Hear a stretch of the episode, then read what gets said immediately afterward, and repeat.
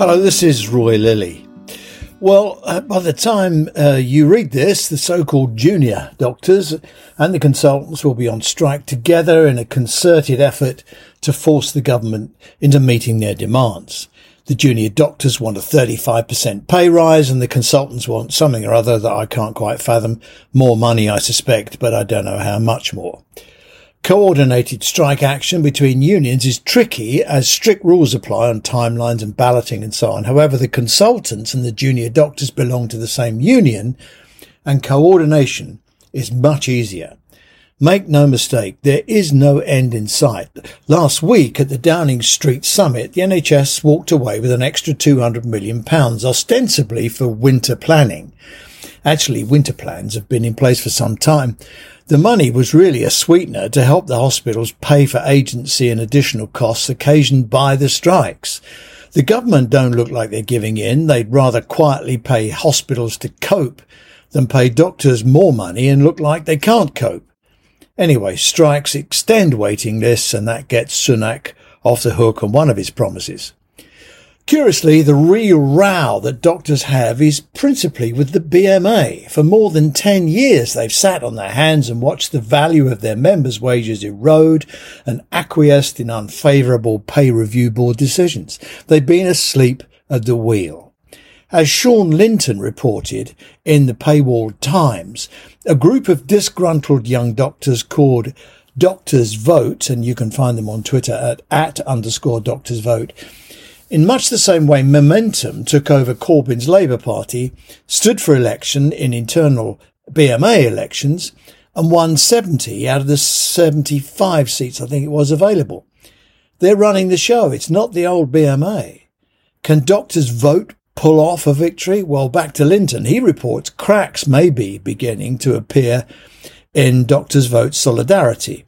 And he links to some stuff on his Twitter account, which I linked to this morning a, a prospect that frankly is hotly disputed by the hardliners in Doctors' Vote. There's little doubt that as the strikes progress into the winter, and they will, many doctors will be thinking of their commitment to do no harm. Harm is being done now on strike days as patients turfed off the waiting lists are dumped into a no man's land of uncertainty, anxiety and panic. Data from the Office of National Statistics shows excess deaths in England almost tripled in the two weeks during and after the first set of strikes by the BMA back in March. However, the BMA's council chairman, Professor Philip Banfield, said, and I quote, It is not possible to determine the impact of this first round of strikes on excess deaths without rigorous validation and academic study. Well, I suppose he needs a few more deaths to make it clearer.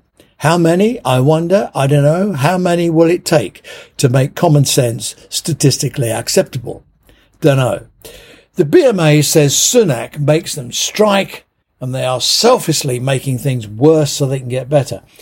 Actually, the only person that can make you do anything is the one you meet in the mirror every morning there must be an outbreak of depersonalization, derealization disorder among doctors. A medical first. So what to do? Well, the confed have palavered about. NHS providers haven't provided much in the way of anything useful. I think they've written to Downing Street and whatnot. I'm told number 10 has a big shredder. Neither will take on Her Majesty's government, or oh, sorry, His Majesty's government. Oh, get up, get the program, Roy. Neither will take on His Majesty's government because to stay relevant, they have to stay in the tent. So they hold their nose. The Patients Association, I don't know, are they still a thing? The GMC, the General Medical Council, claim to protect patients and could threaten registrations, but they don't have the guts. NHS England board is reduced to errand boy, the executive leaderless, voiceless, no influence. Politicians are content to watch the end of their time in, in power contaminate public life, pollute the waters for their successors. Industrial relations in the NHS is a catastrophe and it needs reframing.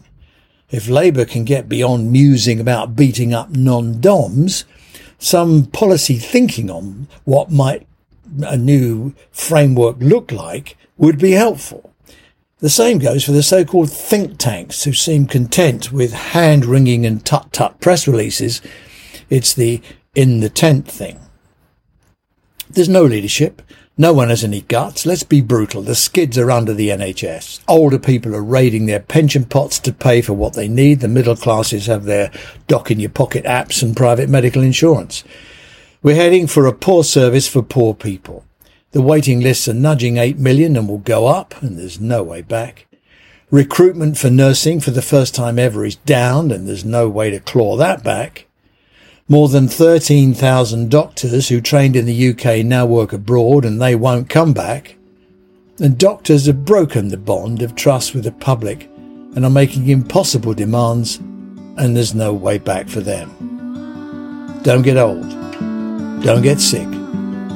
Don't be poor. There's no way back. Thanks for listening. I hope we'll speak again soon.